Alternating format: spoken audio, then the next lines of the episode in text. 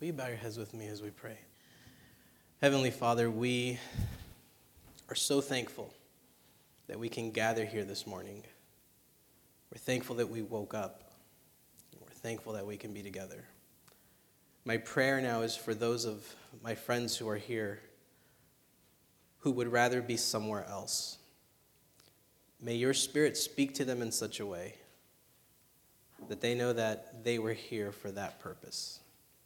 For those who are eager to be here, for those who want to be here, Lord, my prayer is that you would use these words to continue to fill them and transform them and shape them. So now may the meditations of our hearts and the words of my mouth be acceptable to you. In the name of Jesus we pray. Amen. This year's Advent series, um, we decided, or I decided to title it Following the Star. And the idea of following the star is that it's, a, it's an action word. We're not just looking at a star and hoping, right, to go there, but we're actually following a star, actively moving. Now, 2,000 years ago, the story tells us that the Magi saw a star and they followed it to the person, to the birth of Jesus. And the way I have helps me to understand it is that today there's another star that we're following. And it's not a real star, it's not up in the heavens somewhere, but it's the person, it's the life, it's the teachings of Jesus. And so the reason that we're doing this this year is because we all know the story. Am I sounding kind of echoey? All right, let me try to figure this out. Okay, is this better? Just want me to start over? No, I'm just kidding. yeah, geez, we already got a minute and a half into it, Pastor. Sorry, that was throwing me off. Um, the idea that if we just focus on the story of the birth of Jesus, I think there's a problem just to focus on the story of the birth because it, it, we miss out on the bigger teaching of who Jesus is and what he came to do. Because we already know the story. There was no room in the inn, so they told Jesus and his parents that they had to. Sorry. I think this is, this is, will this be good enough? Sorry, no, do I have to back up more? So I'm not a seasoned preacher, so can we just bow our heads and pray one more time? Heavenly Father, all of this technology stuff that is supposed to make our lives better, um, may you somehow miraculously let it work with me this morning. We thank you for your presence. In Jesus' name we pray. Amen. A couple of weeks ago, or maybe a couple of months ago, I think in the beginning of November, there was this big, semi big controversy, and some of you may have heard of it. Starbucks this year decided to go with red cups as opposed to with, I don't know what was on there before, like Christmas trees? Well, I don't know what was on there, but there was other kinds of decorations on there. But I think to focus on that is the wrong thing to focus on. To focus on which city is going to allow a nativity scene and which, in which city is not going to allow a nativity scene is the wrong thing to focus on. Because I think in some ways, as Christians, we make idolatry out of the story of the birth of Jesus. And here's what I mean by that we love that God takes human form and becomes a human, right? But not just because he was baby Jesus, because the part of the story that makes all of the difference are the three years when Jesus turns 30 years old or so. It's the three years of Jesus' adult life where he comes to do what, G- what God sent him to do. And so, as we go through the Advent season this year, we are going to look at some of the major things, the major teachings, and the purpose of what Jesus came to do. Because Advent isn't just about the birth of Jesus, it's what that birth represents. Now, I'm not saying there's nothing wrong, there's nothing good about it. Obviously, it's awesome. But I want us to focus on the deeper things of Scripture so that we can look at the bigger picture of what God is trying to do through him. So I want to invite you to open your Bibles to Matthew chapter 4. And it'll be on the screen if you want that. And here's where, the, where we're beginning our story. Now, when Jesus heard that John had been arrested, he withdrew to Galilee. We're not really sure why John the Baptist was arrested. No one really knows. All we know is that he was arrested, and now Jesus enters into the story and he begins his ministry. And Jesus, ironically enough, we're going to see in a moment, preaches the same message that John the Baptist was preaching. If you look at Matthew chapter 3, and we don't have to go there, but the very beginning, John is preaching this message Repent, for the kingdom of God has come near. That was the message of John the Baptist, and that would subsequently be the message of Jesus.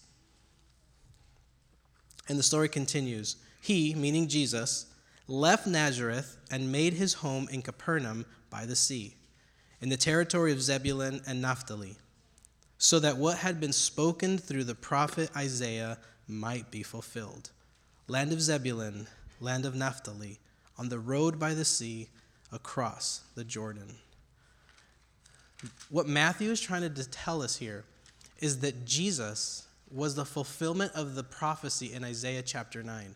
You guys remember the part that is like is a song that, that says that Jesus is the prince of what is it? The prince of princes, wonderful counselor. What are the other words? Mighty God, everlasting Father, Prince of Peace. That prophecy is what Matthew is saying was being fulfilled in the birth and in the person of Jesus. The prophecy told us that it was in the land of Zebulun and Naphtali from where the Messiah would begin his ministry. It was from that region that Jesus would come. It was one of these places in the first century where it was much like it is for us today. There was Jewish people living there. It wasn't, the, it wasn't Jerusalem. It wasn't the center of everything religious, but rather it was off to the outskirts. So it's much like today, where there was a lot of faithful Jewish people living there, but there was a lot of secularization happening. There was a lot of people that didn't believe in the God of the Jews. There was a lot of people who believed differently and had other gods. Kind of like where we live today. We are Christians who believe in Jesus. We're Christians that believe in God and the Holy Spirit, but does that mean that our entire nation and society believes the same way we do? No. And so you see, we find ourselves in a similar kind of setting to where Jesus comes to preach the message. Jesus didn't go to the religious centers right away to preach this message. Instead, Jesus goes to the poor, he goes to the sick, he goes to the blind to preach this message of a new gospel, of a new kingdom that was beginning to, to, be, to flourish and right in front of their eyes. You know, it's interesting. Jesus well, we're going to get to that point, so let me let's just keep going on this text. And it says, Land of Zebulun, land of Naphtali, by the way of the sea, the people who sat in darkness have seen a great light. And for those who sat in the region, the shadow of death and light has dawned on them. So this is where the story begins to kind of pick up. The people who sat in darkness I don't think I have to really give that many explanations or that many examples of how it feels how we today live in a time of darkness. And I don't want to keep rehashing old stories, but just a few days ago, darkness set in over just 35 miles away from here, just right outside of Loma Linda in San Bernardino. Like we talked about last night, it's almost as though it's just become a normal part of society.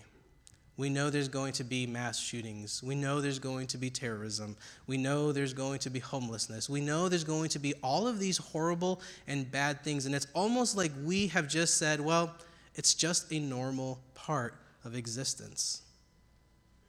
But we also know that just as in the time of Jesus, just as people sat in darkness because they were waiting for their Messiah, they were waiting for the one that would rescue them, that would overthrow their, their oppressors, which at the time was Rome. Just as there is in darkness, there is always light. And so, as we think about the Advent and as we think about Jesus, what does Jesus say about himself? I'm going to skip over a couple slides here so you can kind of see what I'm talking about. What does Jesus say about himself? I am the light of the world. Whoever follows me will never walk in darkness, but will have the light of life. During Advent, we are given permission to say that the darkness will not overcome our hope or the light that is Christ. It is during the season of Advent where we are reminded that even though things aren't the way they should be, that even though the world feels dark and even though it feels like there is no hope and things are only going to get worse, it is during the season of Advent where we are reminded of the words of Jesus that says, I am the light of the world. And whoever follows me will never walk in what? Darkness, but will have the light of life. So you see, as Christians, we can sit around and we can complain about all of the bad things that are happening. As Christians, we can complain about the evil that is happening all around us. We can complain about how our government isn't doing enough.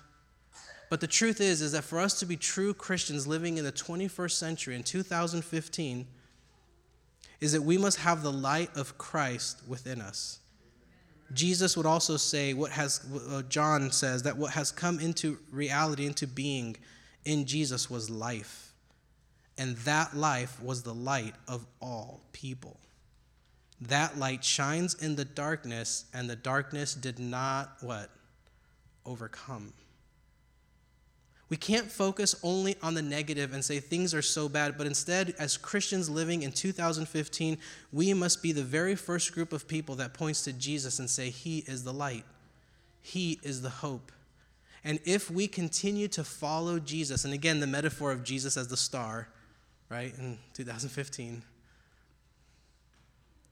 To follow Jesus in this time is to trust him as our Lord and to trust that he will be king of our lives. Now, we're going to skip back a couple of, of these things here. And from that time, Jesus began to proclaim, Repent, for the kingdom of God is at hand. Repent, for the kingdom of God is at hand. Now, here's what I, and I think you already saw that picture twice, so I want to show it to you again. Here's what Jesus was not saying. How many times have we, when I was in seminary, and you know, in seminary, we think that, you know, because we're learning stuff about the Bible and theology, we think that we know all the right answers and we have all the arguments to prove how other people are wrong. So when I was in seminary, um, for those of you who don't know, Andrews University is about 35 or 40 minutes away from Notre Dame University, like the Notre Dame, that awesome, right? Beautiful campus. And so we used to go over in that area because in Berrien Springs, they don't have very many, they don't have anything. They have one street light. So we would go out of that place and go over by Notre Dame because they had all the restaurants. You know, we would go and just study on the campus of Notre Dame sometimes because they had like these big student centers and, and their student center had like six different restaurants that you can, like real restaurants, right? And so we would just kind of go and pretend like we were students in a, in a beautiful historic university. But on Saturdays, we would sometimes go and just hang out there because it was beautiful. And there was always this guy who would stand out, and that's it's not this guy. This is this is something I pulled off the internet this um, this morning. But there was always a guy that had this big sign, and he would say, "Repent, repent, or you are going to spend eternity in hell." And I'd be like, "What this, this guy doesn't know, you know, whatever, right?" Like back then, I was like, yeah, but you're probably going to church on Sundays, and uh, you know, like my old school way of understanding the world. So I got out of the car one time, and I said, "What do you mean, repent, or we're going to go to hell?" And so I went on for probably 45 minutes arguing with this guy back and forth. And did I convince him? No, because arguments like this don't ever help. I remember one time I was going to a concert and it wasn't even a bad concert. It was like, it was the band I believe was U2, right? Like everybody likes Bono, right? He's always talking about Jesus. And so I was like, okay, first time ever I was going. And I remember there was people outside with these signs. And I remember they like, like looked at me and they said, if you don't repent, you're going to burn. And I was like, what? I'm a Christian. Like I already believe I'm a, pa-. I wasn't a pastor then. But I was like, I'm already like in. I've already given my life to Jesus. Signs like this arguments like this, judgmentalness like this, isn't ever going to bring people to Jesus. You see, Jesus wasn't telling us to stand outside of places and hold signs that tell people that if they don't turn, they are going to burn. The message of Jesus is actually more complex than just that. Repentance, on one level, if we remember the stories of Jesus, Jesus says that he comes to the lost house of Israel first. Jesus comes to the believers in the first century and he wants them to repent first and foremost as a whole.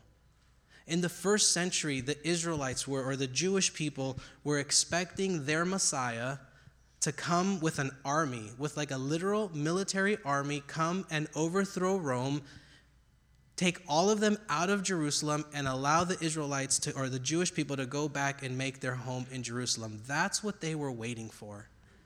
They wanted a king with a strong military to violently overthrow their oppressors. That's what they were waiting for. And so, what theologians have been, and what I read this week was saying that on the first level, what Jesus was saying is that they had to repent of that understanding that the kingdom of heaven was going to be like that. What does Jesus later go on to say? He goes, you, th- you look for the kingdom of heaven in things that you can see, but the kingdom of heaven is within you. Those are the words of Jesus. You see, Jesus wasn't coming to establish a whole new government. We've all seen the stickers on people's cars that say, My kingdom is not of this world, right? We've seen that. What that means and what Jesus means by, uh, by that is that his kingdom is not going to be like a government like anything we've ever seen. It's not going to be a government that's like the United States government. It's not going to be a government or a political power, but rather the kingdom of God is something that comes from the ground up. And what I mean by that is our governments today are top down, just tell us what to do. But the kingdom of heaven the kingdom of Jesus is what Jesus shows us as how to serve one another, how to love one another, and how to bless one another. So, on the one hand, when Jesus comes to say repent, and I know this sounds like, like okay, Pastor, like get past the theology of it already so we can get to how it matters to us. But that's the whole point. You see, our expectations of what the kingdom of heaven is going to look like, we always think that the kingdom of heaven is going to be sometime in the future, far away. And so what ends up happening is that then we just focus on all the negative and all the darkness that happens here. But the Bible is clear is that although the kingdom of heaven, this eternity with God, will take place in the future, the first coming of Jesus begins something new as well. It's with the first coming of Jesus, this birth of Jesus, and the season of Advent, is that we are reminded that God has not forgotten us no matter how bad things are and we can have hope in that. And so, on the one hand, Jesus is telling the house of Israel, repent of understanding the world in those terms, that we are just going to come and overthrow your oppressors. On a second level, it's something that's very individual. On the second level, when Jesus says repent, what he's really saying, because that word, that word in the that word in the Greek, I think my time's up. That word It's like those, you know, those shows, like those uh, variety shows where you lose and then they like cut off your mic. I grew, we grew up watching those in Spanish. Um, so, on another level, on an individual level, the word repentance, metanoia, simply just means to turn. It just means to turn away from one way of living and live for another way. So when Jesus says for people to repent, what he is saying is it's time for you to no longer live just for your own desires, your own will, and your own pleasure, but now it's time for you to submit to the will of God. Because the best way to live isn't just a way to fulfill your own desires, your own passions, but rather to live for something that is bigger and greater than yourself. And this is how repentance happens. When you finally surrender to God, Notice that sentence when you finally surrender to God. When you surrender to someone, is it something that you do out of your own free will, or is it that someone has been pursuing you? You see, the way it works is that God is continually pursuing you. This morning at our elders meeting, we talk about the Holy Spirit of God kind of moving and living in us. And when we finally repent or when we finally turn away from our own lives to living for God, it wasn't that we were just so, that we just decided that we were so awesome that now we want to live a better life, but it's that God was pursuing us already. That's the whole purpose of Scripture from beginning until the very end of Scripture is of a God who loves. Now, if you love someone, all right, all right, men, if you love a lady, are you just gonna love her from afar? Or probably that's the wrong word. If you like a lady, are you just going to like say like like her from a distance, or are you going to pursue her? You're gonna pursue her, right? There's a story that I can I use your guys' uh, Bob and Karen. Can I use your guys' uh, illustration? I forget how Bob says this, the members in our church. But Bob says that he pursued and pursued and pursued and pursued, pursued his, his, his now wife until she just finally gave up and gave in. Is that the, are those the words we use? So much so that, this is a great story, that just this week, Bob ran into someone he hadn't seen in like, I don't know, 30 years or however long he's been practicing law. And, and the guy that Bob ran into realized that Bob was married to Karen. And he was like, Her? She married you? that was before Bob was a Christian, so. What's the point here, Pastor?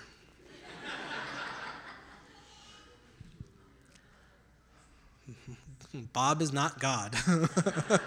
but just as Bob pursued, just as you gentlemen who are here pursued your wives, your girlfriends, just as you pursued them, and, and maybe they liked you back, but but you know, sometimes women make make men make us work a little harder, and that's probably a good thing.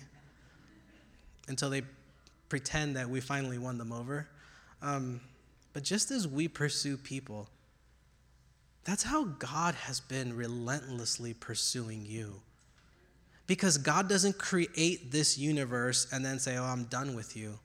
But rather, if we, as sinful human beings, as imperfect as we are, are able to pursue with such great intensity because we love someone or we think we do, then how much more will the God who creates love pursue you so that you can spend an eternity with God. Repentance is wanting to live in an eternal relationship with the God who wants your very best. Repentance is about understanding that to live for yourself is foolish, and that to live the life that God has created for you is the best possible life. Now, repentance is that turning from yourself to God. It's not the same thing as confession or, or right or asking for forgiveness. That's like you can't ask for forgiveness until you realize that you are in desperate need of forgiveness. Repentance comes and when Jesus says, Repent, for the kingdom of God has come near, he was saying, I am the first fruit of this new kingdom. A new age is dawning, and it is right here in the flesh right in front of you. That's why Christmas is so important. Is that God sends to a people in darkness who were feeling like there was no more hope. God sends him, his son Jesus. So God takes human form and he says, The kingdom of heaven has come near. Jesus later goes on to say that the kingdom of heaven is within you. That's why, if our governments don't make the laws that we like as Christians, that's okay. We don't need our government to legislate morality. Because, first of all, the president's not like a pastor. Our Congress, our Senate, like that, that's it's a government. That's that's a kingdom of this world. And God says, My kingdom is not of this world. We don't need them to make the rules and the laws that we want. Like, obviously, you know, it's okay to vote, and obviously we want to, you know, do what's best, right? What we think is best for the country. But they don't have to make the laws based on the scriptures because that's not the kingdom of God. The kingdom of God is what happens within you. And as you begin to live your life and you begin to give, live a life of service, as you bless other people, as you love other people, as you share the message of Jesus to other people, that is the kingdom of God. In a world of darkness, when we gather in churches, this is our resistance to the darkness. It is all of the good things that we do for those that God created that during the time of Advent we make a declarative statement that we will not allow the darkness of this world to overcome our joy and our light, which is Christ. When Jesus comes and says, Repent, for the kingdom of heaven has come near, what he is saying is that don't look for this kingdom to be something that it's not. Jesus doesn't need governments and he doesn't need kings and he doesn't need princes. What Jesus needs is you. And what I mean by that is this as he pursues you, he just wants you to be able to accept that what he says is true. As we saw the picture on the screen of the guy that says repent or else, right? Like, because that's going to convince someone. But what the Bible tells us about repentance is this. And this and this goes for those of you who perhaps there's someone in your life and and maybe you feel like they're not living the life they should be, or maybe they haven't surrendered to, to Jesus, or maybe they don't come to church. Remember that when you point the finger at someone in judgment, they might point another finger back at you. The way of repentance, the way of God's re- way of repentance is this. Do you not realize that God's kindness is meant to lead you to repentance? Does it say that God's judgment is meant to lead you to repentance? Does it say that a, theolo- a very highly, uh, what is it, an airtight argument on why you need to repent is going to lead someone to repentance? It might. but the model and the pattern that we have in the scriptures of what repentance looks like is that God's kindness is meant to lead people to repentance. And if we are followers of God in the flesh, if we are followers of Jesus, then we must lead with kindness first always kindness. I mean, there's never a time where you can yell at someone and say they have to repent. I don't think. I don't think the Bible says that. Do you not realize that God's kindness is meant to lead you to repentance? Repentance, then, is the invitation for you to finally just give up and surrender to the God who has the best possible life ready for you. Now, that doesn't mean that everything will be perfect the moment you surrender to God. There will still be disease, there will still be death, there will still be broken relationships, there will still be layoffs, there will still be flat tires. There will still be pain and suffering because we understand that we live in a world that isn't as it should be. But that's okay because during this season of Advent, we are reminded that we have a light, a light that cannot be extinguished by the darkness. And as you march closer to, Jan- to December 25th, it's my invitation that you would continually and daily turn, o- turn your life over to Christ that every single day you would surrender not that you would surrender not to do your will but to do the will of the God who has the best interest in heart for you. So when we hear the words of Jesus to repent for the kingdom of God is at hand, Jesus is saying something new is happening and you are invited to be a part of this kingdom, one that will last into all eternity. Amen.